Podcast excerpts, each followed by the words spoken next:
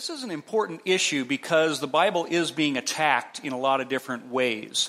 Um, you know, I have seen Josh McDowell. He's talked about the reliability of the New Testament and, and how when you look at the Bible from a literary perspective, it is more accurate than any 10 pieces of ancient literature combined.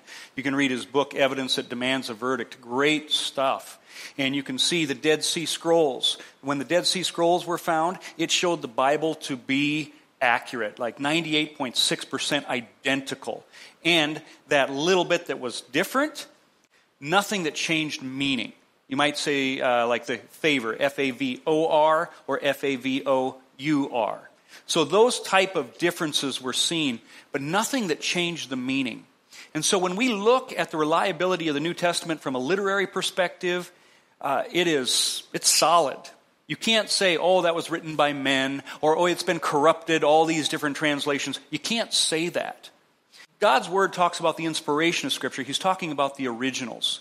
You can even look at the number of copies of the Bible that have been found throughout uh, the ancient histories.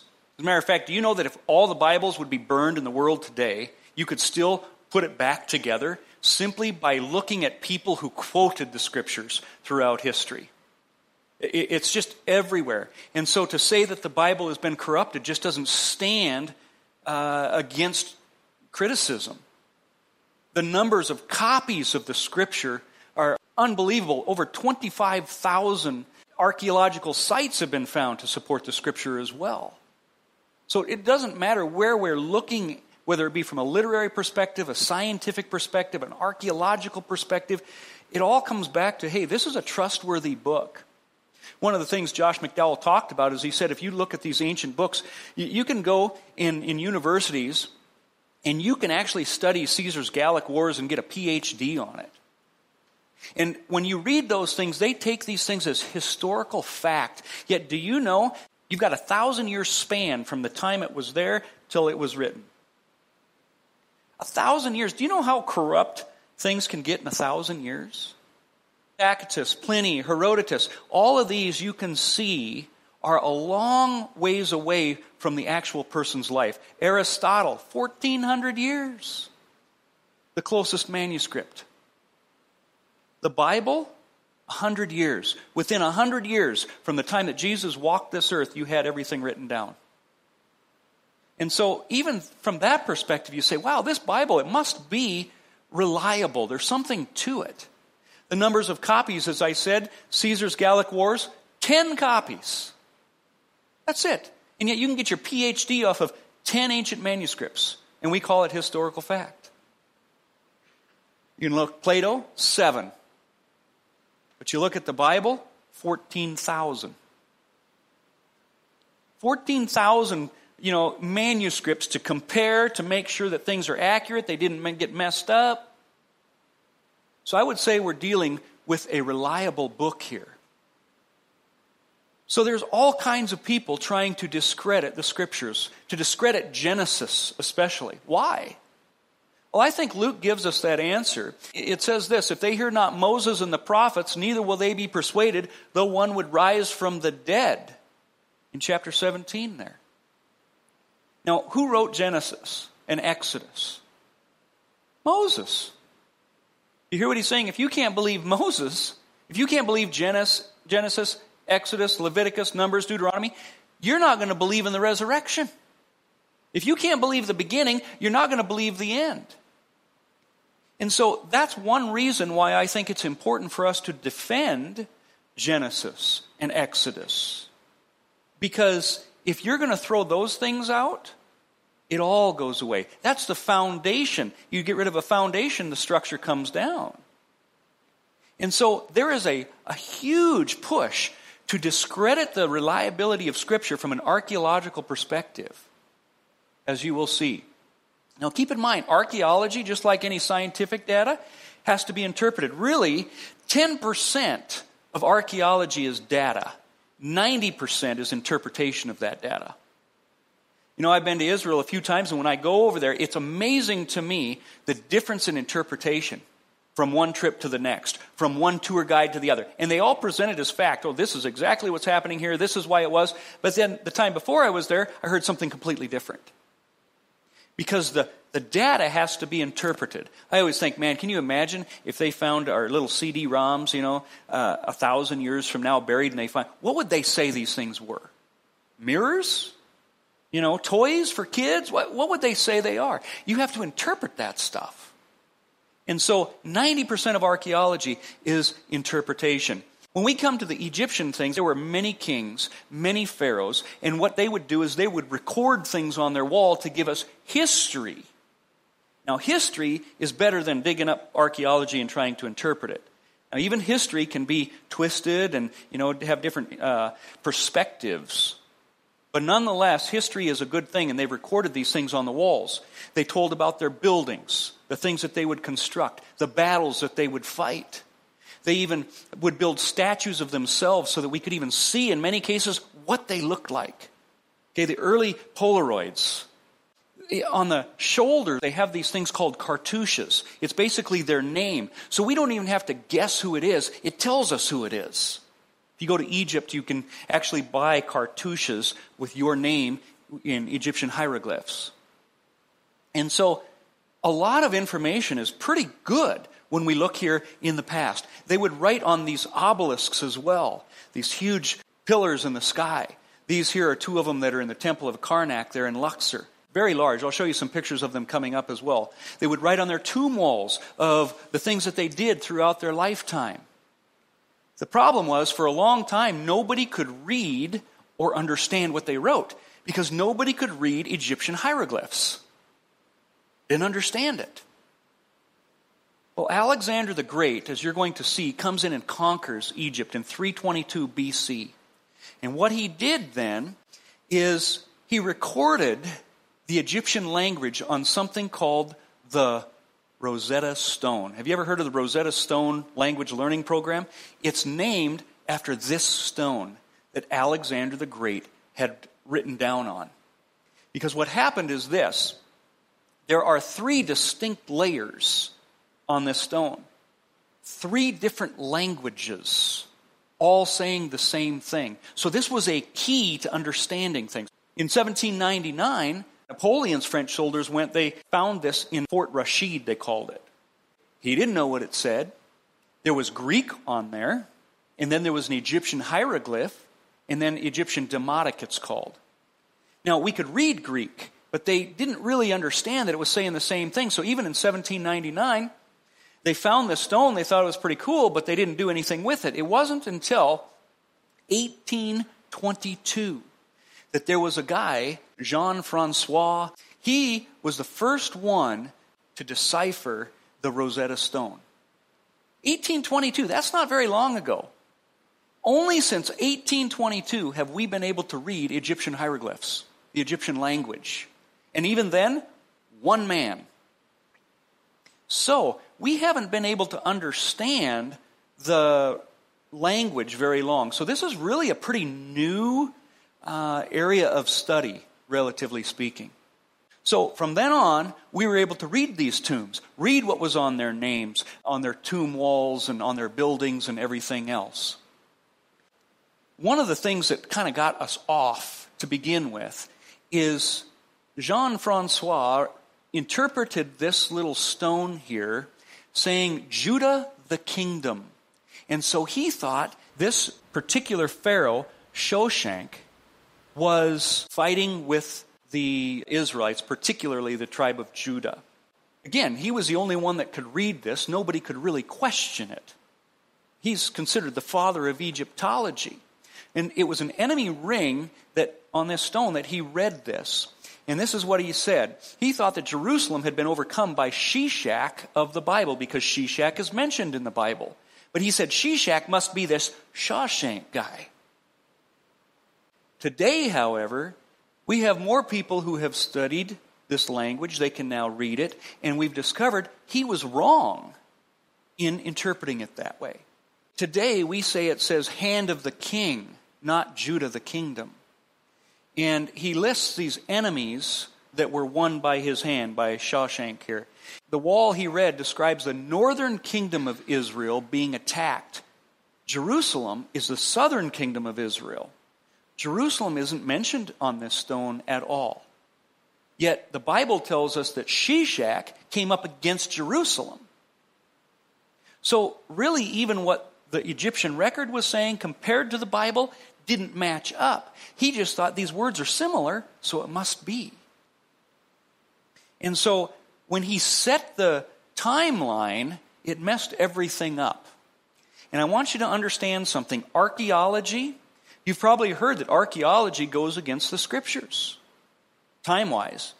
They tell you that uh, Jericho's 9,000 years old.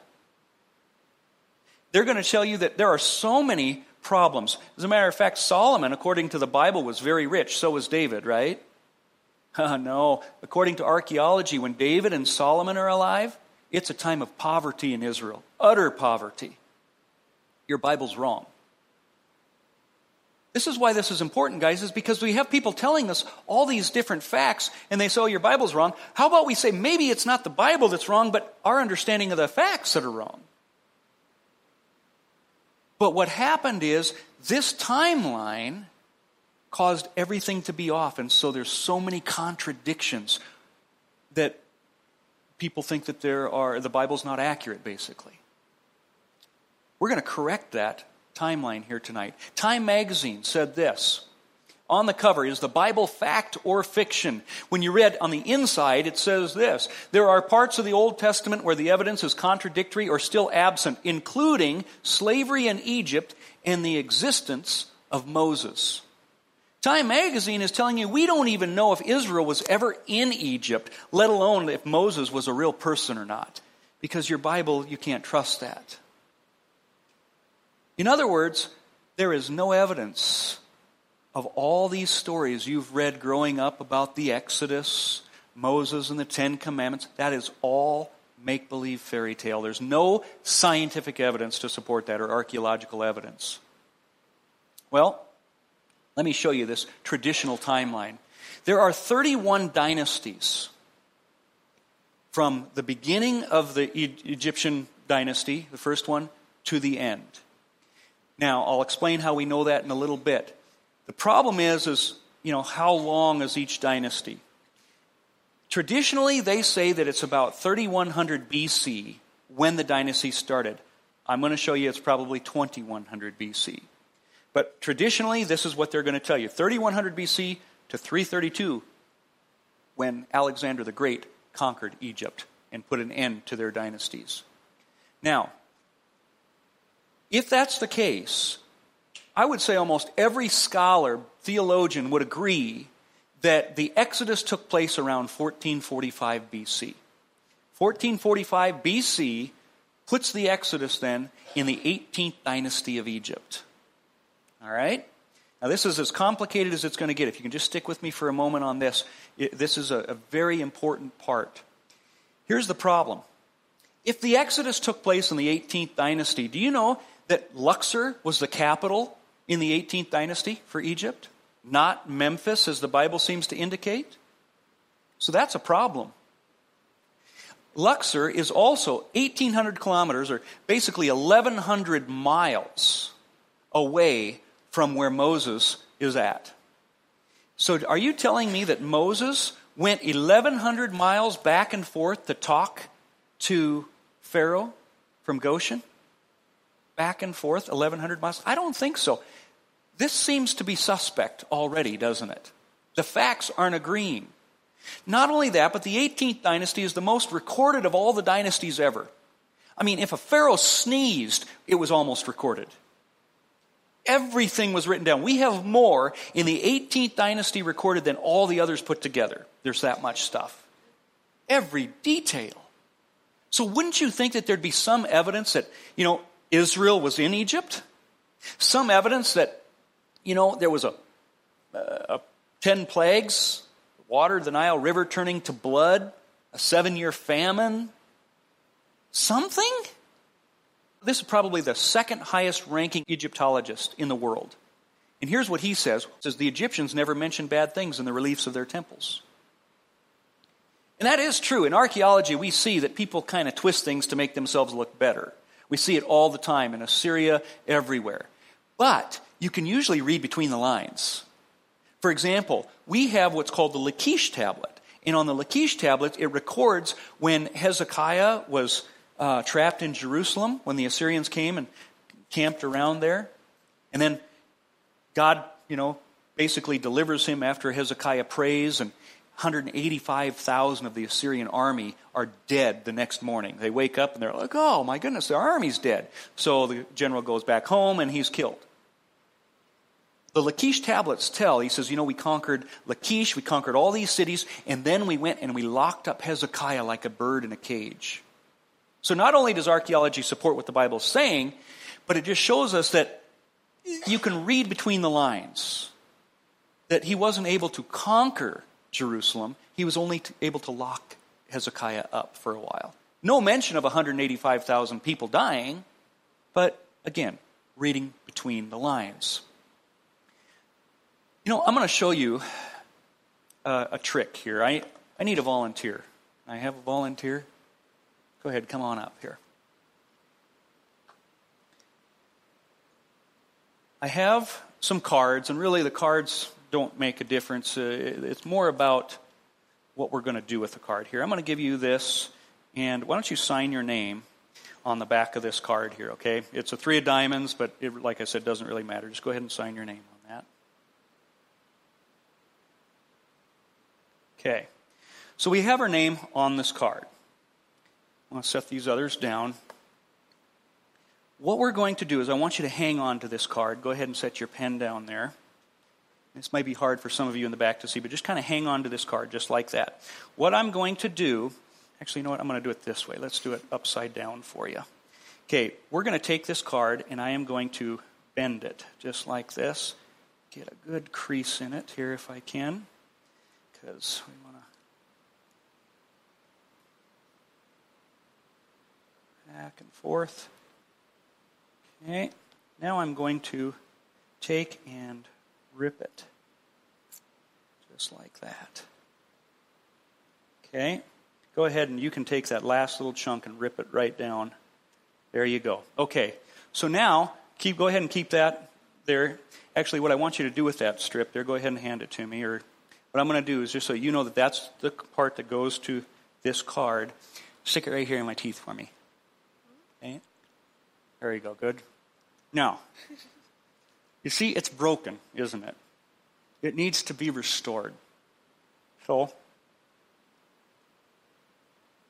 I have some magic spit.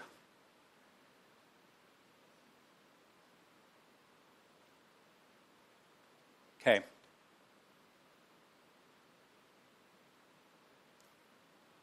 All right, watch here.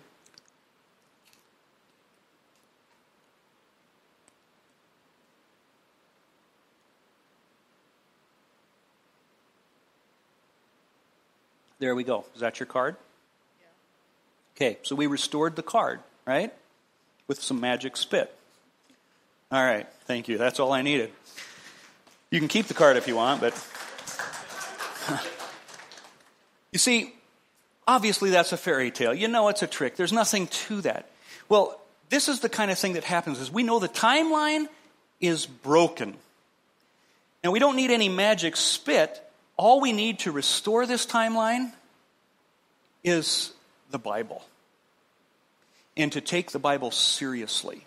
Problem is, is people aren't looking at the Bible seriously when it comes to archaeology and science and things like that. We just think it's a nice book for theological things and warm fuzzies, but when it comes to real life, we have to get the answers from the archaeologists and, and the other scientists and whatnot. No, you, you need to take the Bible seriously. And so to restore this timeline, it doesn't take magic, it takes faith in God's Word. And if you'll simply do that, you're going to see that things are going to be restored perfectly. Because there are other problems with Ramses here. Do you know that he lived in his 80s? He ruled 67 years, yet Ramses is the pharaoh of the 18th dynasty that supposedly died in the Bible, in the, in the Exodus, right? Well, the Pharaoh of the Bible had to reign less than 40 years because remember, he was the one who sought to kill Moses. Moses ran away for 40 years and comes back. There's no way that the Pharaoh of the Bible in, in the time of the Exodus could be Ramses simply because he reigned too long. Not only that, but the timing makes everything wrong. Like Jericho, it becomes 9,000 years. Like I said, that uh, Israel is in poverty at the time of David and, and Solomon. And I've seen Ramses. I've seen him twice. I saw him in Chicago, I saw him in Egypt. I've seen his mummy. Yet the Bible tells me Pharaoh and his army are buried in the Red Sea. If I have faith in the Bible, I'm telling you that there's something wrong with their interpretation that Ramses is the guy. If you saw uh, the movie Prince of Egypt, you know, Ramses was, was uh, Moses' brother, and then a big wave throws him up on the hill, and he's like, Moses! No, if you read Exodus, it doesn't necessarily say that Pharaoh died, but you know what Psalm says when it talks about this? It says Pharaoh and his army were buried in the Red Sea. It can't be him, not only from a perspective of the historical end without the Bible, but even from the biblical interpretation. Yet during his time as well, there is absolutely no evidence in all the recorded stuff in the 18th dynasty that there were Semitic or Israelite people in Egypt. That's why Time magazine keeps telling you there's no evidence. Your Bible's not accurate. There are other problems as well. 1 Kings 6 1 says Solomon built a temple 480 years after the Exodus. That's 200 years before Ramses with the biblical timeline. It doesn't fit. And there's no collapse of Egypt in his time. Don't you think the Exodus was going to be a pretty major thing when your entire army is destroyed? Yeah. Now keep in mind, the scriptures are recording this event not for us to understand who the Pharaoh of the Bible is. So these details aren't so important. This is about the God of the Exodus, not the Pharaoh of the Exodus. And so the focus of scripture isn't on who the, the Pharaoh is, it's on who God is. He is God of gods, King of kings, Lord of lords. And that's why there were judgments upon these false gods of the Egyptians. Exodus 1:11 says, so they put slave masters over them to oppress them with forced labor, and they built Pithom and Ramses as store cities for Pharaoh. This is one reason why people in, in the Bible today are saying, yeah, see, Ramses must be the one because Ramses is mentioned in Exodus. However, I believe this is an anachronism. It, I believe that Ramses isn't Ramses, it was what's today called Avaris. Now, that's going to be important because you're going to see some things that go on here in Avaris. That many of the Israelites lived in Goshen and Avaris because it says this is the place where the Israelites were, which today is Ramses. I think that's really what it's supposed to say in Scripture in essence. Why? Let me show you other examples of anachronisms. Dan is mentioned in Genesis 14 14. But Judges 18:29 says the city was called Laish, not Dan, until after the conquest, which is long after Genesis 14 when it's called Dan. So how can it be called Dan if it's not called Dan until later? We see another example. Luz is changed to Bethel in Genesis 28:19, but in Genesis 12:8 and 13, it's called Bethel, even though at the time it's really Luz. Ramses is then probably Avaris. And he's saying, today it's Ramses, but back then it was Avaris. We could give you many, many examples of anachronisms throughout the scripture. Deuteronomy credits Moses as its author, but chapter 34 speaks of the death and burial of Moses. How can Moses write about his own death? Because what we see in Scripture is that this was a compilation of records that were put together at later times, which is why we see so many things like this. To this day, the Israelites don't eat the thigh muscle. It is the marker at Rachel's grave, to this day, to this day, that many things were written after the event. And so they were written using today's language, or the language of that day. And so I think that's why Ramses is mentioned, is because when it was recorded, it was after the, 18th dynasty when Ramses was there. So let's restore this timeline. How do we do it? Well, we're going to lose a thousand years of Egyptian history. Not 3100 BC it's starting, but 2100 BC. I believe, though, that it is more likely that if you just lose a thousand years of history here, it moves 1445 BC, the time of the Exodus, to right here at the end of the 12th dynasty.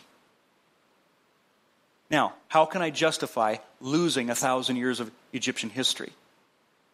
Very simple. First of all, how do we know that there were 31 dynasties? Well, there's a guy named Manetho. Manetho was an Egyptian priest. And when Alexander the Great came in and conquered Egypt, he said, I want to know who, who the pharaohs are. Give me the history of Egypt. And you don't tell some guy that just came and conquered you, no. So you're going to give him an answer, even if you have to make up some stuff sometimes. Not saying he did. I'm just saying this is how we got it. Manetho. So he said there were 31 dynasties. Do you know that we do not have a single copy of Manetho's writings? You know, we have seven of Plato, zero of Manetho. Yet all of Egyptian chronology is based on Manetho. How do we justify that?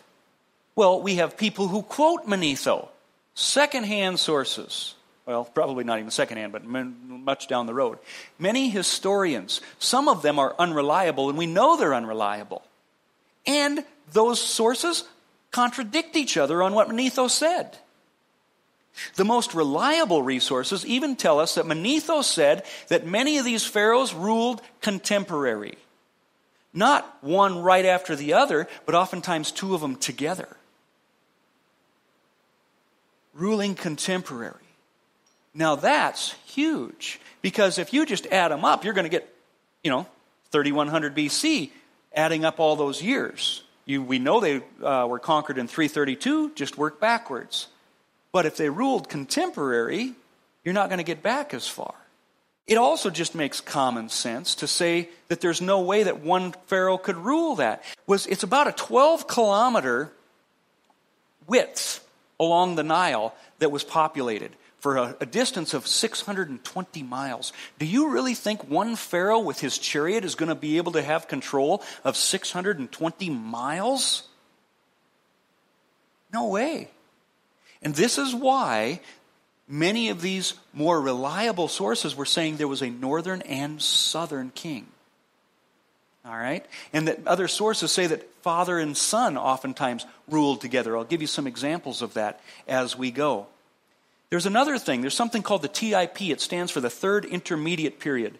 David Rohl talks about this in his book here, A Test of Time. Now, by the way, he's not a Christian. There are many secular Egyptologists who are challenging this thing called the TIP.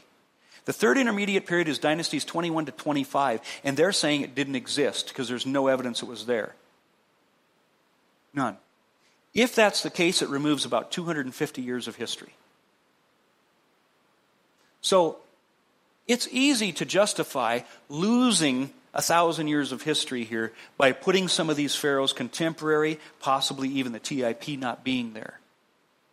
Now, that by itself, maybe not a whole lot, but as we correct this timeline to restore it, you're going to see that here, with the Exodus being at the end of the 12th dynasty, now everything makes sense. So let's show you how this works. Where did the Egyptians come from? Well, obviously they had come from Noah, right? Noah, he had his sons that get off the ark Shem, Ham, and Japheth. The Bible tells us they're sons. And we see the sons of Ham are Cush, Mizraim, Put, and Canaan. That word Mizraim, that is the Hebrew word for Egypt to this very day. In Egypt, they have the Bank of Misr and all of these kind of things. It is the Hebrew word for Egypt. So we know that the Egyptians came from Ham. The first king, as I said, was Menes. Eusebius and other historians talk about him. Menes is very close to Mizraim. The pyramids that we think of in Egypt, they don't really start till the fourth dynasty. The first dynasty didn't do it, but this is just kind of getting going shortly after the flood. We know that there are some similarities just culturally with what Scripture says as well. Embalming practices, as an example. Uh, I used to be fascinated when this, uh, with this kind of thing when I was a kid. You know, you would basically they take a, a fork or a piece of wire up your nose, and they take your brains and everything out through your nose to embalm you okay? And then they take your organs out, and they would oftentimes put your organs in a jar and stuff like that uh, to embalm you. Your organs and your brains and all that come out. Well, the whole process, according to Egyptian records, is a 70 day thing, never longer. The fascinating aspect to that is Genesis 50 talks about when Joseph's father dies, they mourn for him. It says that Joseph directed the physicians in his service to embalm his father Israel. So the physicians embalmed him, taking a full 40 days, for that was the time required for embalming. And the Egyptians mourned for him 70 days, that same amount. Now, maybe it, it's not that, I don't know, but it's an interesting connection there, isn't it? Uh, the third dynasty had the Zoser pyramid. He would have lived around the time of Terah, Abraham's father. And during those times, we have some of the same pyramid techniques that are used and burial procedures. They would bury servants with the Pharaoh. And they did that also at Ur. So here's a Mesopotamian pyramid in Ur, right here on the upper left. And only the bottom remains of it. On top of that would be another one stepped in a little bit. Well, look at that same kind of design in this pyramid here at Saqqara that this is just one of those. There are pyramids all around the world, it's not just an Egyptian thing. This Zoser pyramid from the third dynasty is 203 feet high, which is small compared to the big one that you're used to seeing, but we'll talk about that here in a minute. But what I want you to see is just the connection between Mesopotamia and Egypt. Some of the same styles, some of the same burial methods. Typically, we get the Tower of Babel idea in our head from that one at Ur. Some people think that this is the Tower of Babel, the Birs Nimrods of, of Babylon. I don't really think so. I think Alexander the Great maybe have taken it down. There was one that had a bigger base that uh, has been taken down stone by stone because they thought there'd be treasure in there and they took it apart and didn't find any. So uh, we don't know. But the idea that slaves were beaten to make these pyramids probably just is not true. There are inscriptions found on limestone walls here of this step pyramid identifying the builders saying this. It, this is a quote right on the pyramid. The crew Cheops excites love, or the crew, the white crown of Kanu Khufu, is protected. The crew Sahur is beloved.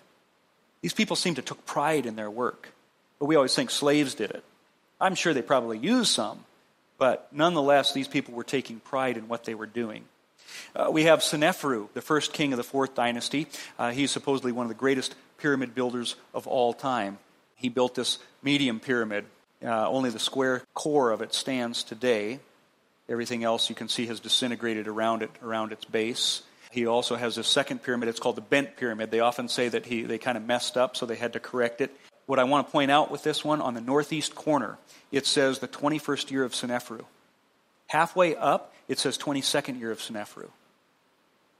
Okay, you can see about how many blocks are in there. That meant a block that weighs two and a half tons would be laid every 20 seconds, 12 hours a day to get that done. That is incredible. We couldn't do it today. Even with our cranes and everything like that, we couldn't do it. Here's his third pyramid, called the Red Pyramid. Um, you can kind of see inside of it there as well his son, Khufu, built this big pyramid in the late 1800s.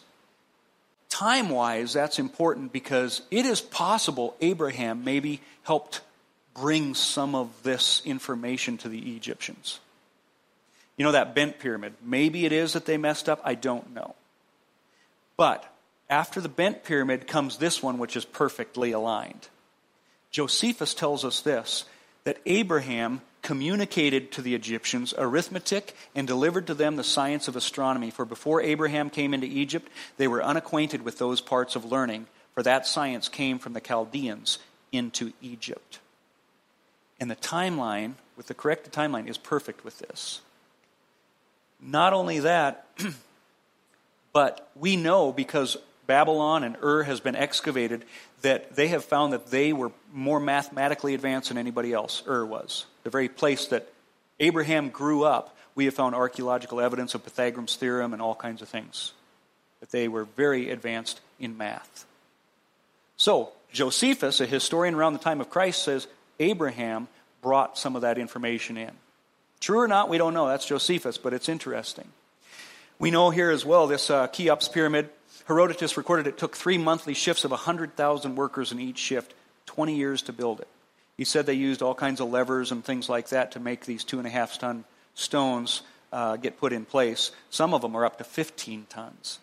But uh, if 2.3 million blocks are in this, which is what they estimate, that's 12 hours a day for 20 years. 26.3 stones would need to be laid every hour, or just under two minutes each. So, pretty incredible technology going on there. Some think that they used mud bridges or ramps to go up. We don't know for sure, but that's what some think. Uh, here we see the Khufu Pyramid, uh, 2,300,000 stones, and some of them weighing up to 15 tons. Here's the original entrance here on the left. Then you can see a tomb robber down below that, that somebody tried to break into it. Now, I've been inside this pyramid here which is the one that people typically think of there. It's just right on the edge of Cairo, and all the pictures show you, you know, it seems like it's out in the middle of nowhere. No, you're at the pyramids, and there's the city. So it's just the angle you take the picture of.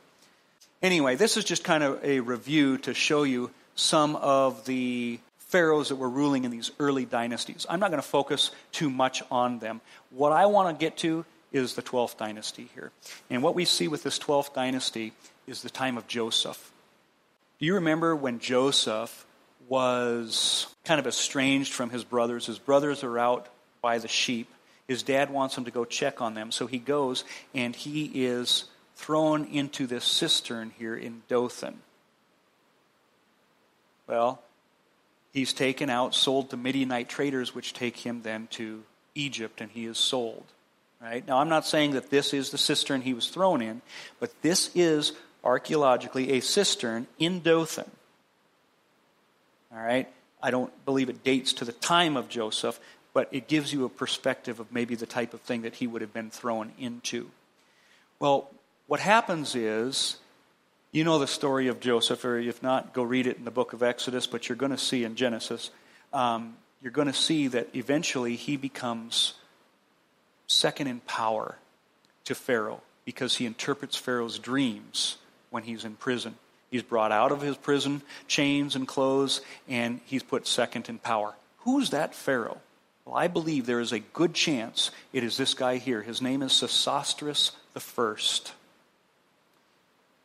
And this is what he would have looked like. He's often pictured with a shepherd's staff in his hand. Now, that's important because Egyptians detested shepherds. It even talks about that in the Bible.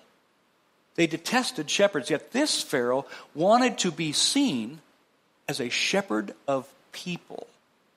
And he was a well loved Pharaoh. Matter of fact, you're going to see that his statues always have noses. I'll explain that in a little bit. Okay? But he was well loved, a shepherd of people. Now, the interesting aspect is do you know that his tomb has never been excavated? It's underwater.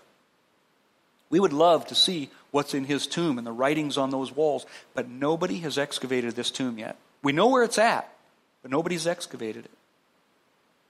So, Sesostris I could be the person. Now, why do I say that? You'll understand in a moment. He built things like this this big obelisk. It's called the Pillar of On. Do you remember who Joseph married? The daughter of the priest of On.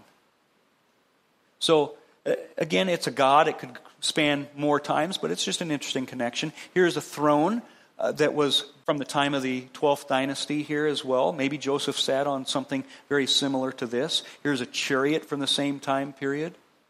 Joseph would have ridden in something like that. Well, when Sesostris I is reigning, there's a guy named Mentuhotep. And this is a picture of Mentuhotep. It is possible, not saying it's a fact, I'm simply saying it's very possible that this is Joseph. Because Joseph was given an Egyptian name.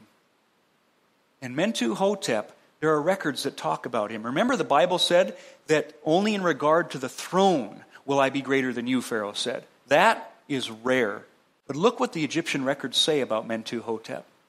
When he also held the office of chief treasurer, as did the powerful vizier Mentuhotep under Sesostris I, the account which he could give of himself read like a declaration of the king's power.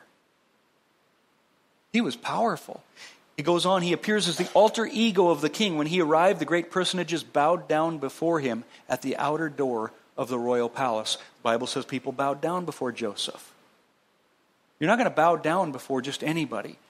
Not only that, but this canal is built at the time of Sesostris I. Do you know that in Egypt it's called Bahr Yusuf? When translated as Joseph's Canal? You ask the natives there, why is this called Bahr Yusuf? I don't know. They won't claim that Israel was ever there, but yet this canal is built. During this time, why? Is it possible to bring water into the city during a time of famine? Quite possible. So here's another picture of the canal. Downstream from the canal, there is a tomb up in these hills from the 12th dynasty. Most of the, of the middle kingdom here, the 12th dynasty, Egypt was divided into these districts which are called nomes. You'll see some of that later. These are where wealthy monarchs ruled, kind of lords, you might say. Well, all of a sudden, this changes, and all the wealth went from these lords, these nomes, to Pharaoh. Why? Nobody seems to have an explanation because they won't think biblically. But if you think biblically, doesn't that sound like maybe Joseph's famine policy? Yeah. In these tombs, we have evidence of this as well. Here's some pictures in there. Now, notice the beards. Egyptians didn't have that. These would be what we would call Semitic people. Remember what Time magazine and all, there's no evidence that Israel was even in Egypt. Uh, it looks like they may have been. Not only that, but they have coats of many colors. Sounds to me like, as I said, Joseph's famine policy. In another one of these tombs, there was a man named Ameni here. And you look in his tomb, he was a provincial governor during the time of Sesostris I, and this is what it shows in his tomb. What's it say? No one was unhappy in my days, not even in the years of famine, for I had tilled the fields of the nome of Ma up to its southern and northern frontiers. Thus I prolonged the life of its inhabitants, preserved the food which it produced. No hungry man was in it. I distributed equally to the widow as to the married woman. Now, the question you have to ask is how did he know that he needed to preserve food to dish it out later? I think the Bible answers that, doesn't it? In Joseph's famine policy. Sounds like they knew it was coming. There's even something called Hungry Walk south of Aswan on the Nile River. There are 34 vertical columns, and one of them says this I was in mourning on my throne. Those of the palace were in grief. My heart was in great affliction because Hapi, the river god, had failed to come in a time period of seven years. How long was Joseph's famine? Seven years. It goes on grain was scant, kernels dried up, scarce was every kind of food. Every man robbed his twin. Those who entered did not go. Children cried, youngsters fell. The hearts of the old were grieving, legs drawn up. They hugged the ground, their arms clasped about them. Courtiers were needy, and it goes on. Everybody's in distress. Doesn't that sound like that fits with what the Bible says as well? Remember, I said that Ramses was probably Avaris? Here's Avaris right here we have this interesting rich man's home, you might say. It was a Semitic house, had 12 memorial columns, 12 pillars, and behind the house, this small little burial pyramid, and nobody was buried in it. However, in their home, there is also this Egyptian statue, but he had red hair and yellow skin, which is how the Egyptians always portrayed northerners and he had a coat of many colors. The bones in the tombs of this town as well show that the, the town was very prosperous for a while, and then later on, it was filled with bones that were not nourished well, they were malnourished. Now, normal infant death in other tombs in Egypt, you have about 25%. But in Avaris, later on here, 50%, all under three months of age. The graves of adults, 60% female, showing there was a reduction in male population. Why would that be important? Well, because who was Pharaoh throwing into the river? The male babies. We'll talk more about that later as well. There's a papyrus in the Brooklyn Museum from the Middle Kingdom, the beginning of the 13th dynasty, and it has a list of slave names. Interestingly, they match up to biblical names of Israelites. One of them, even here, Shiphrah, one of the Hebrew midwives. So the names seem to match up as well, and most names are also female. So this shows that they weren't just in Goshen, but probably Avaris and also a town called Kahun, which I'm going to talk about as well.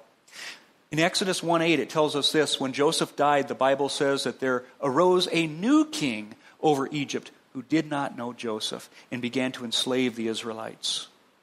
Well, you got Sesostris the first that Joseph is under, right? Joseph dies. Sesostris the second be around, right? Now, years later, there's going to be another guy, Sesostris the third, that's going to come about that doesn't know Joseph. Sesostris the second is going to know him.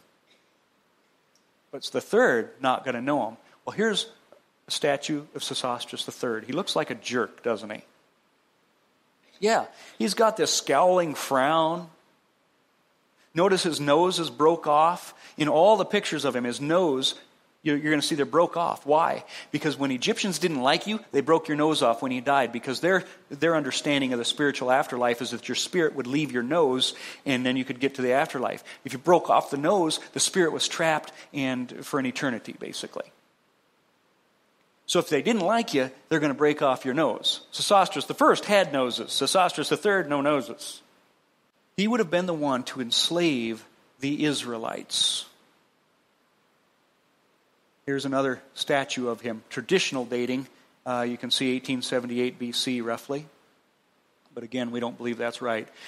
He wanted to be portrayed this way. When you made a statue of you, you wanted it to be what people would remember you by. Apparently, he wanted to be remembered as this stern, powerful king, because every statue has this scowling frown. His son was named Amenemhet III.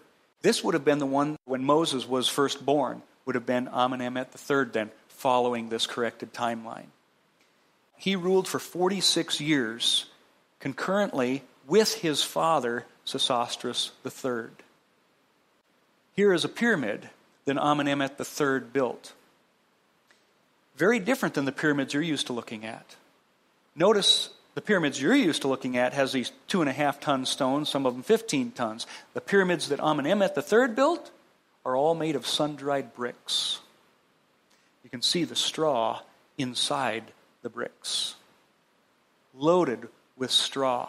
And that's exactly what the Bible says is that they had to gather straw the Israelites did for the Egyptians. What for? Possibly these pyramids. So even that fits. Now, there is a tomb of Sesostris near, uh, nearby it is this town called Kahun. Kind of like Avaris, it was inhabited by Semitic people. This is what it looks like today. It doesn't look like much because 100 years ago it was uh, excavated by a guy named Sir Flinders Petrie. And they weren't as careful about excavations back then as we are today. They would excavate part of the street and they would just kind of throw everything off to the side. Then they would just simply move over and then throw everything on top of what they just excavated, draw pictures as you see here. This is a diagram of what they found and what the city looked like. But today, then, it doesn't look like much. So here is one of the streets of Kahun, excavated 100 years ago, over at that now. Well, there's a book called The Pyramid Builders of Ancient Egypt by Rosalie David. Again, not a Christian. But look what she says about this town of Kahun. So much of it is all about this town. It is apparent that the Asiatics were present in the town in some numbers. This may have reflected the situation elsewhere in Egypt. Their exact homeland in Syria or Palestine can't be determined. The reason for their presence in Egypt remains unclear. Can I make a suggestion? They're the Israelites being forced to make pyramids right now, possibly. It just makes sense. But you see, they can't see it because they're in the wrong timeline. The reason they say there's no evidence that Israel was there is because they're only looking in the 18th dynasty. Let's get in the right time zone. There's lots of evidence, not only a seven year famine, but now we see this strange city where Asiatics live. Do you remember Pharaoh decreed that the baby boys were to be killed, right? Yeah. What do you think the mothers are going to do with those babies when they are thrown into the river? Sayonara, see you later. I'll bet they're going to follow the river. They're going to go along and they're going to wait for that baby to come up on the side and they're going to pick it up and they're going to go home and bury it, don't you think? And if they find somebody else's baby, they do the same thing. Yeah. Do you know, buried in almost every home in the town of Kahun are these boxes? This is one in the museum today. Inside these boxes are babies, no more than three months old. Do you remember how old Moses was when he was thrown into the river? Three months. Now, the bones have been reburied and all that. It'd be really interesting to find out if they were all males. Here's what Rosalie David says. She says, Larger wooden boxes, probably used originally to store clothing and other possessions, were discovered underneath the floors of many houses at Kahun. They contained babies, sometimes buried, two or three to a box, and aged only a few months at death. It just seems to fit. Now, the other thing is this the scriptures tell us that the daughter of Pharaoh came down to bathe at the river. Her maidens walked beside the river, saw a basket among the reeds, and they sent her to fetch it. And that's how Moses is drawn out, right? Have you ever asked yourself why Pharaoh would allow his daughter to bring home his enemy? It's not like she's bringing home a puppy. Daddy, can I keep it? This is an enemy, and it would have been clear that this was an enemy. Why would she be allowed to keep baby Moses? Well, do you know that Amenemhet III's daughter is named Sobek Neferu? And here she is. Her name means beauty of Sobek. They're basically the crocodile god. The records of Egypt tell us that she was barren. She could not have children. You know what the Nile River is to the Egyptians? It's the fertility god named Hapi. Do you suppose that a barren woman, especially in a day that children were so important, do you suppose that a barren woman would be going to the fertility god to bathe every day ritually? Yeah, maybe that's why. Because you see, many of these pharaohs, as you're going to see, would tell uh, the, the people that they were birthed from the gods. I'll show you a picture later of Hapi. Here is one right here, but I'm going to show you another one of him on a birthing stool the God Hapi giving birth to one of the pharaohs. This way, they could kind of claim divinity and power from the gods, and it gave them more respect. So here's a woman who is barren and Hapi, the fertility god, gives her a child. Could be pretty special. Again, we can't say for sure that's what happened. But it's interesting as we follow the timeline that here's a barren woman and she's allowed to keep an enemy baby. She rules, Sobek Neferu rules for four years. Why? Well, there's no heir because Amenemhet III had no sons. So she ends up ruling. Now, Moses would have ruled, but he ran off. He rejected the throne.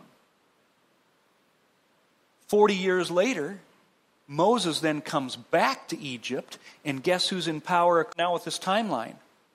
A guy named Neferhotep I, the beginning of the 13th dynasty, because remember, Neferhotep had no sons.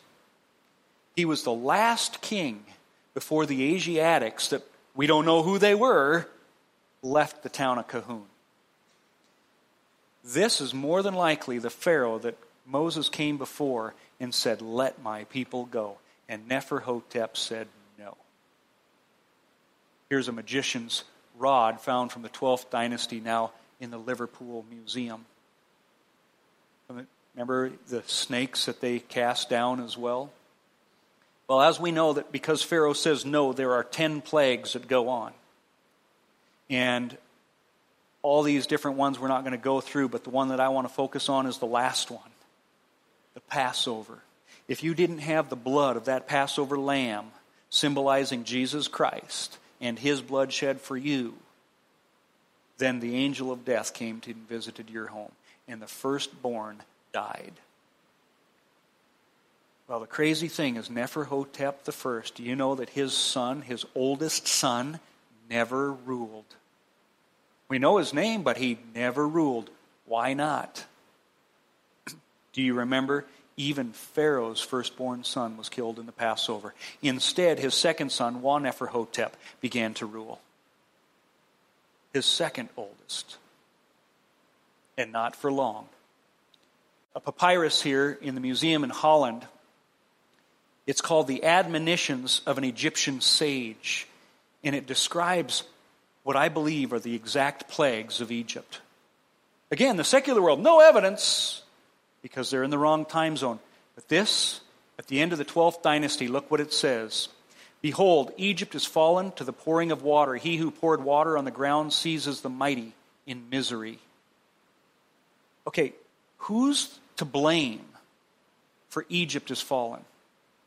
The guy that pours out water. You remember what Moses did? Poured out water on the ground, it became blood. Take some water from the Nile, pour it on the dry ground. The water you take from the Nile will become blood on the ground. Exodus 4 9. Here we see the heart is violent, plague stalks through the land, and blood is everywhere. No, but the river is blood. Does a man drink from it? He rejects it as human. He thirsts for water. Yet Exodus 7 says all the water in the Nile was turned to blood. The river smelled so bad the Egyptians could not drink water from it. Sounds to me like things are matching up. Again, the papyrus, nay, but gates, columns, walls are consumed with fire. Men are few. He that lays his brother in the ground is everywhere.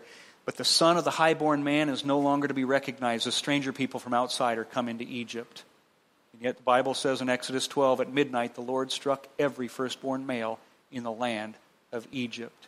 The papyrus says, Gone is the barley of abundance. Food supplies are running short. The nobles hunger and suffer. Those who had shelter are in dark of the storm. The Bible says all the Egyptian livestock died. The Lord rained down hail on the land. The flax and the barley were destroyed. The papyrus says the slave takes what he finds. Behold, gold, lapis, lazuli, silver, turquoise, carnelian, all these precious stones are strung on the necks of female slaves. Wait a minute. The slaves are taking all the Egyptians' gold and precious stones? Yep, that's what the Bible said. Okay? That they plundered Egypt when they left. And not only that, then when the Israelites went out into the desert, God took a lot of that silver and gold and said, well, he asked the Israelites to give it to him, really, to make the tabernacle. And the same stones that are listed are mentioned there in Exodus 28. The papyrus says, Wailing is throughout the land, mingled with lamentations. Corn has perished everywhere. People are stripped of clothing, perfume, and oil. Everyone says there's no more. The storehouse is bare. It's come to this. The king has been taken away by poor men. Not only does the Bible talk about loud wailing, but it also talks about Pharaoh and his army being destroyed by slaves. Look what Rosalie David says about Kahun. It's apparent that the completion of the king's pyramid wasn't the reason Kahun's inhabitants eventually deserted the town, abandoning their tools and other possessions in the shops and houses. They left their tools behind. She goes on. There are different opinions of how this first period of occupation at Kahun drew to a close. The quantity, range, and type of articles of everyday use which were left behind in the houses may indeed suggest that the departure was sudden and unpremeditated. They don't know why. Can I make a suggestion? It's called the Exodus. But yet, you see, they won't even allow themselves to think biblically. And so the Israelites leave and they crossed the Red Sea, probably somewhere right there in the Aqaba Gulf. Josephus goes on and he tells us what happens next. He said, There was a king of ours whose name was Timaeus. Under him it came to pass, I know not how, that God was averse to us. There came after a surprising manner men of ignoble birth out of the eastern parts and had boldness enough to make an expedition into our country, and with case subdued it by force, yet without hazarding a battle with them. Wow. Didn't even have a battle. How do you take over a country and not have a battle? A world power, even. Well, Josephus says this guy, by the way, he's quoting Manetho here. Manetho really is saying God was angry with us. That's why we fell. And whoever conquered, which you're going to see in a moment, did it without even a battle. Well, you know who it is? The Hyksos. Here, we know very little about the Hyksos. Almost nothing is known about the Hyksos. Now, if you read your Bibles, a lot of time they're going to say that the time of Joseph, the Hyksos were ruling, and the only reason, really, is because it will say that Potiphar was an Egyptian. Why would you have to tell us that? He's in Egypt. So maybe non Egyptians were ruling, and Hyksos were non Egyptians. But again, it doesn't fit the timeline. The corrected timeline, this fits perfect. Manetho goes on to say they afterwards burnt down our cities, demolished the temples of the gods, used all the inhabitants after a most barbarous manner. No, some they slew, they led their children and their wives into slavery. This whole nation was styled Hyksos. Josephus says they're the ones that took over without hazarding a battle. And interestingly, we have the next Egyptian pharaoh here with an axe head basically buried in his skull. And yet the records tell us that this Hyksos king was accusing his Egyptian subjects of they were building a canal and it was causing the hippopotami to make noise at night and keep him up. So he waged war with him and won. And that seems to be evidence of it. Many people think that the Hyksos were the Amalekites of the Bible because they are the first people that the Israelites meet when they leave Egypt. Now imagine this. When you're leaving Egypt, millions, you know, over a million people, probably two million people leaving Egypt. And you meet your first people and they say, What are you doing? We're leaving. They let you go? Oh no. Well, how'd you go? Oh, let me tell you, our God delivered us. What? How? Oh, he caused this big wave, the walls of the, of the sea parted, buried Pharaoh and his army in the sea. Pharaoh and his army were buried in the sea? Oh, yes, God is great. So there's no army in, in Egypt. Oh, no, they're gone. Have a nice trip. Guys, come here. Let's go. Do you think maybe that's what happened? We don't know. All we know is we know very little about the Amalekites because God said they were going to be wiped out. And we see that in Scripture that Samuel told Saul, go and attack Amalek, wipe them out. And that's exactly what happened. They were utterly destroyed, and all the people with the edge of the sword, because God said he would wipe out the memory of Amalek in Exodus 17. No wonder in archaeology we don't know anything about the Amalekites or the Hyksos. Maybe they're one and the same. We have Thutmose first here he has two daughters, Neferbiti and Hatshepsut. Hatshepsut later becomes the sole ruler of Egypt. There's no further record of Neferbiti. Scholars don't know why. I'm going to make a possible suggestion. She married Solomon. You'll see why. Traditional skeptics say that Solomon was never rich, like I said, because of the, this wrong timeline. But when we correct it, as I said, it all fits in the Middle Bronze period. There's a time of affluence and uh, just great prosperity for Israel in Egypt. Here is a tomb of Thutmose. Some pictures of it.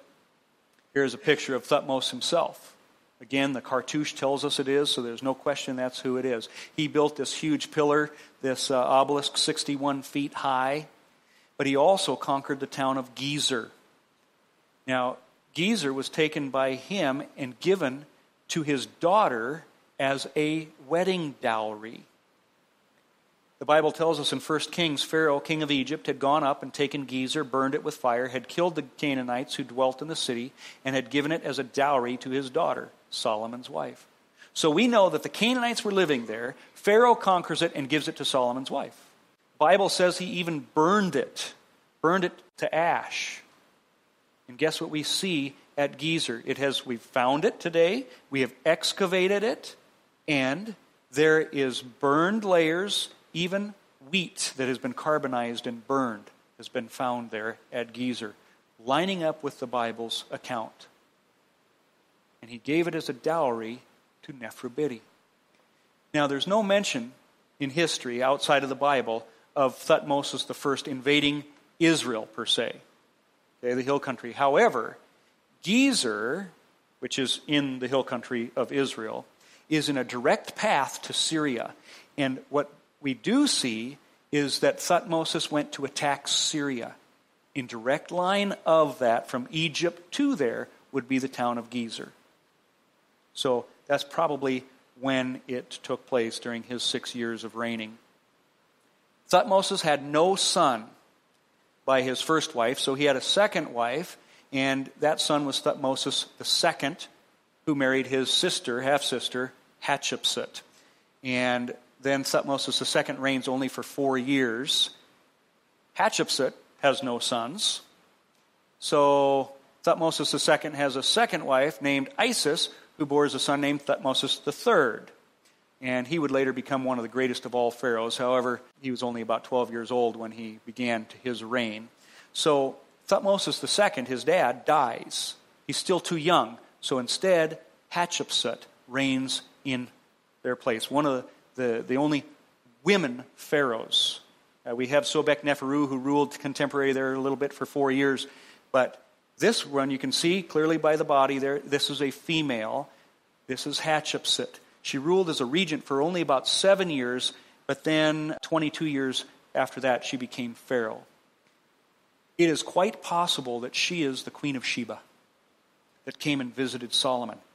For two reasons. One, she heard about the fame of Solomon, and two, she went to see her sister, Neferbiti. Possibly. Again, we don't know for sure, but the timeline matches up. The Queen of Sheba is mentioned in 1 Kings 10.1.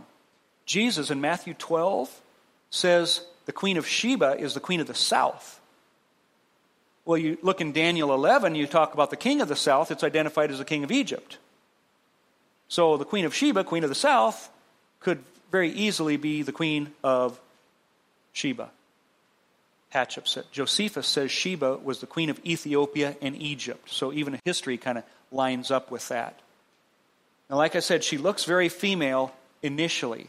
Later on, as she became complete pharaoh, she began to wear the beard of the pharaohs and she had a male body. She didn't look like a woman after that. She built obelisks even bigger than the ones you've seen before 97 feet. There was one that was going to be 136 feet, but apparently there were some problems with it and it was never erected up. Here's their 97 foot one, and then Thutmose, this is little 61 foot one after that. You know, they always had to up one, one another. Here she is, sitting on the birthing stool among the gods of Amun and Tut. So the idea was that Amun had occupied her husband's body, and so the offspring was divine. So, again, kind of what I had mentioned before. She also built this mortuary temple here from a trip that she took to the land of Punt. Now, scholars don't know what the land of Punt is, they have no idea. We don't know what it is. But she has a lot of records telling about this amazing trip to Punt. Here are some pictures of boats going to the land of Punt. Here's some soldiers in the boats as they go as well. Well, 1 Kings 10 10 says, Now when the queen of Sheba heard of the fame of Solomon concerning the name of the Lord, she came to test him with hard questions. Most people say that the queen of Sheba is the queen of Marib. Sheba's Buried City is a book that says that it's, she's the queen of Marib, even though there's absolutely, really no evidence at all of it. I think the queen of Sheba very well is, as I said, Hatshepsut, because the descriptions of Punt are called, this is what she says, God's land, beautiful land.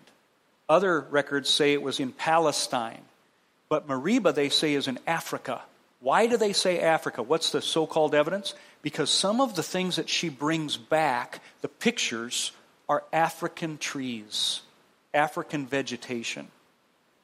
Well, Ecclesiastes tells us Solomon was an avid gardener, and he imported trees and apes from Africa.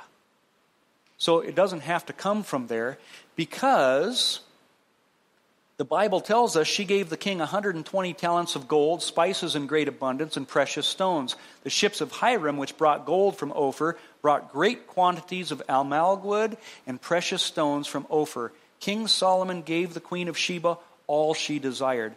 When she came, she brought all kinds of spices and things to Solomon, but the Bible says she left with more than she brought. And this is one of her great, I mean, her temple is filled with pictures of stuff like that. And she also, in this temple, has this very unique entrance. The Bible says that she was impressed the way Solomon ascended to the temple. And after she comes home, she builds this mortuary temple, and it has an ascension to the temple that is identical to the Israelite temples. Remember, the temples could have no stairs? All the other ones over there at this time period, they have stairs going up to their altars. But she has one that mimics a biblical description. And yet she was impressed with how Solomon ascended to the temple. Again, we, we don't know, but it's interesting. Reliefs show piles of frankincense, myrrh, gold, ebony, monkeys brought from the land of Punt.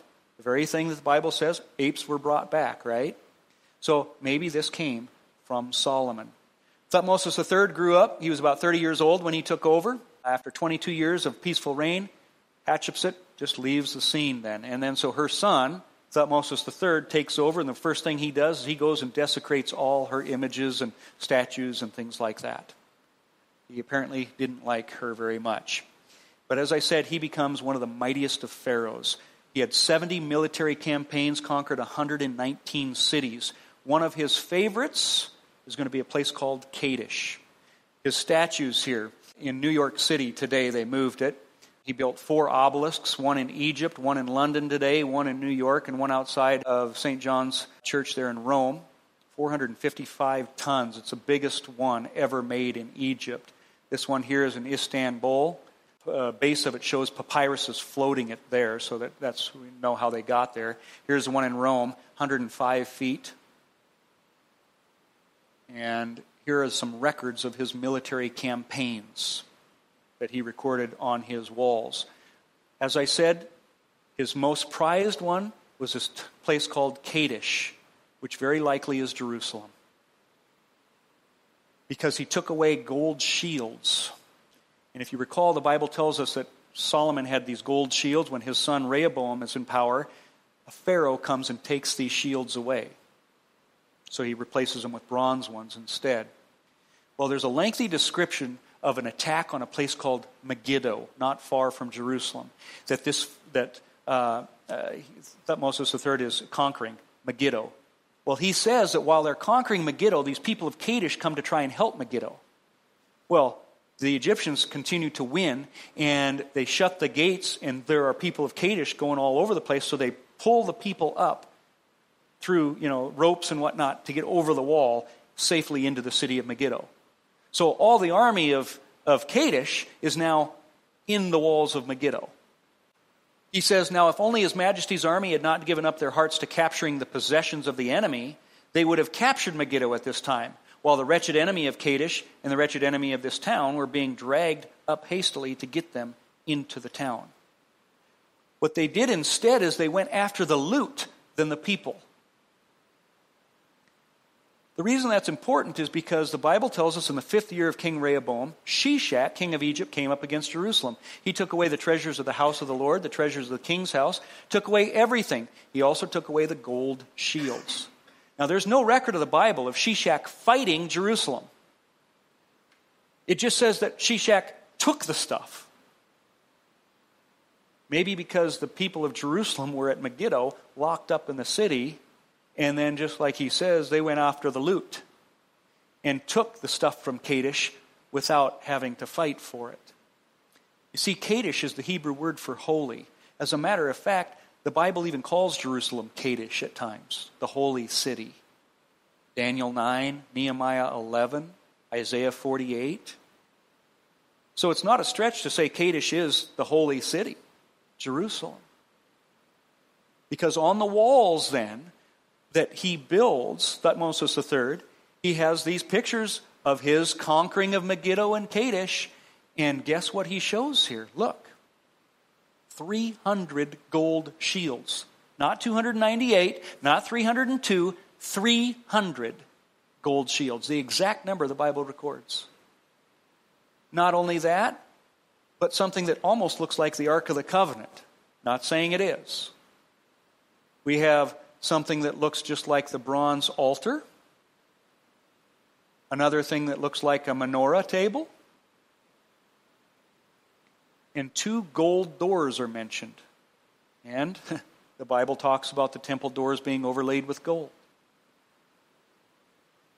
So, quite possibly, Pharaoh Shishak, mentioned in the Bible that took the stuff from Jerusalem under Rehoboam, is Thutmose III. It just seems to make sense. There are other problems here, too. Some people say, like I said, Shishak is Sheshonk of the 22nd dynasty. He left a list of cities on the south wall of the Temple of Karnak, as did Thutmose, but there's no mention of Jerusalem or Kadesh. Thutmose did mention it. Plus, some of the cities mentioned by Sheshonk ceased to exist 400 years before he was there. So it can't be Shishak, bottom line. Amenhotep II succeeded Thutmose III. He's pictured here. Up front, the cow, which is a god, is protecting him. And behind, underneath here, you can see that he's receiving nourishment from the gods. Again, this is their way of kind of showing divinity and power. Zerah, the Ethiopian, is mentioned here in 2 Chronicles 14. He was defeated by King Asa of Judah. So there's a good chance that this is that Pharaoh. Asa had an army. Then Zerah the Ethiopian came out against them with an army of a million men and 300 chariots, it says here in 2 Chronicles, where the word Ethiopian comes from Cush, meaning southern Egypt or Sudan. So during this 18th dynasty, the capital of Egypt was in Luxor in southern Egypt. So the very word Ethiopia uh, the Ethiopian king would be an Egyptian king. And so that also matches up. Uh, Thutmose IV, he left a stela between the paws of the Sphinx, and he was recorded how he had a dream, and the Sphinx told him, the god, that he was supposed to remove the sand from his feet because it was stifling him. And so there is a big plate there that was between the feet of the Sphinx that Thutmose IV put, and he has the sun disk, a sun god, on there. So he kind of introduces the, the sun god. Um, not that it wasn't there before, but really starts to, to uh, magnify him. So his mummy is also very emaciated, suggesting that he had some disease or something like that. Amenhotep III follows him, and he's also known as Amenhotep the Magnificent. You're going to see that many of these pharaohs have different names, uh, more than one name at times, because sometimes they would change it based on the gods and the gods that they would, you know, start worshiping or stop worshiping and that type of thing as well there are more statues of his wife than any other person outside of Nefertiti. His mother acted as a regent for the first six years of the 38 that he reigned, but he also had a thousand wives. Bible critics mock people who say that Solomon, oh, he couldn't have a thousand wives, yet they don't shed one, you know, comment about the fact that this guy had a thousand wives. Doesn't make any sense. It's very credible. His mother is pictured here. He had a very good relationship with his mother. She would be with him in many of the statues and that type of thing as well. Here's a huge statue of Amenhotep III. If you look on this picture, can't see it on the screen very well, but there's a person standing in front just to show you the great size of it. But he put his mother at his feet on the side of one of these huge statues. So just show that she had a, a good relationship with her son there. Next was Amenhotep IV. He worshiped only the sun god, and he became the first monotheistic pharaoh. Now, the secular world says this is how Israel got to the idea of worshiping one God. They stole it from this guy. Okay, it's the exact opposite. First of all, the Israelites have already been in Egypt worshiping one God long before this. More than likely, this guy remembered the stories of the Israelites. Again, they always try and twist it around. There are many statues of him worshiping Aten, the, the sun disk, because he began to worship only the sun god. His grandfather is the one that kind of started this Aten. Father worshiped him, but then this guy really made it the primary god. Radically changed the religious view of the Egyptians, emphasizing the sun god worship. In the fourth year of his rule, he changed his name even to Akhenaten, to get rid of Amen or Amun out of his name. So he named himself that. The statues of him, he always has these big lips and a protruding belly. So if you ever see him, he's very unique compared to all the others. This is the one that worshipped only the sun god. This one shows him with no clothes or genitals or anything like that. So, of course, the gay community, he must have been gay. Well, he had six daughters. I, I don't think that's the case. His wife is Nefertiti. She was very beautiful. They think she was blind in one eye, in her left eye, because the statues of her have one eye missing. He was succeeded by his brother Tutankhamun, King Tut You probably remember that one. He's kind of the most famous one because we found his tomb and all kinds of treasures in there. Uh, I've been able to see that, and his heart and everything in the jar, but really very little influence. Ramses I then starts the 19th dynasty. He rules one year. His son Sethi was next, and then Ramses II, who had 92 sons and 106 daughters, and very boastful about all his battles. He built these huge hallways here with these pillars and Karnak, and uh, well documented uh, records of his battles with the Hittites. Pictures of the battles here made it sound like he was the victor, but actually, the Hittite version of the same battle says that he was lucky to escape with his life. So, again, kind of making history fit your idea. His favorite wife here was Nefertari.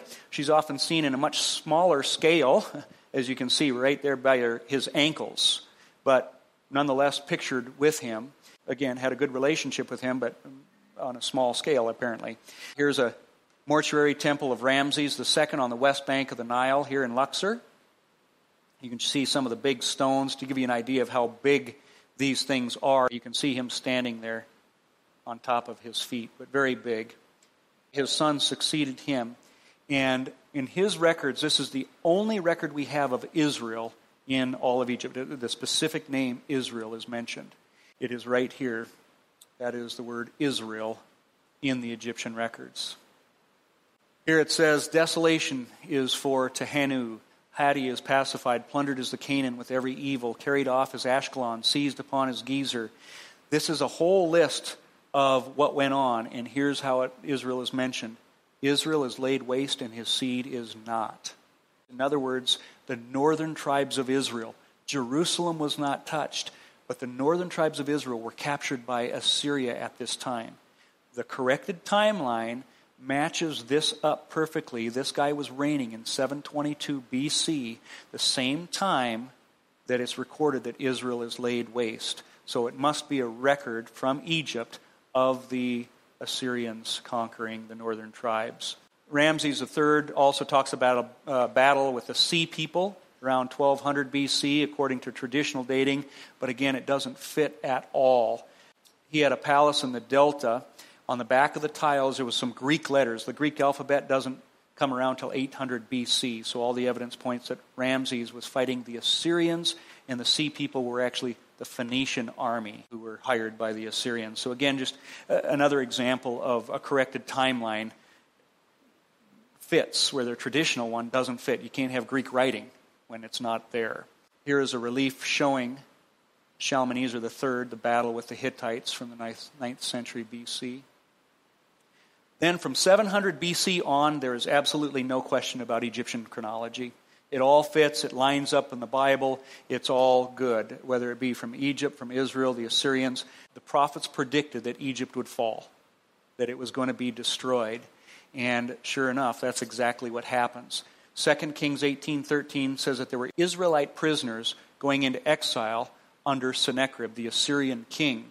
Well, this king carved a king list in the Hittite capital here. He wrote of a letter to Akhenaten of Egypt, who is uh, sated in the 14th dynasty BC. But Shalmaneser III of Assyria, which we just read there in 2 Kings, records a battle against him in the 9th century BC. So again, an example that the traditional dating does not work. Shalmaneser III receives tribute from the Israelite kings, according to 2 Kings 9. The Bible dates Jehu around this time. Therefore, the Bible and these letters also agree. The Bible also records the Assyrian king coming in and sticking hooks in Pharaoh Tirhakah. 2 Kings 19:9. Again, Cush is often translated as Ethiopia.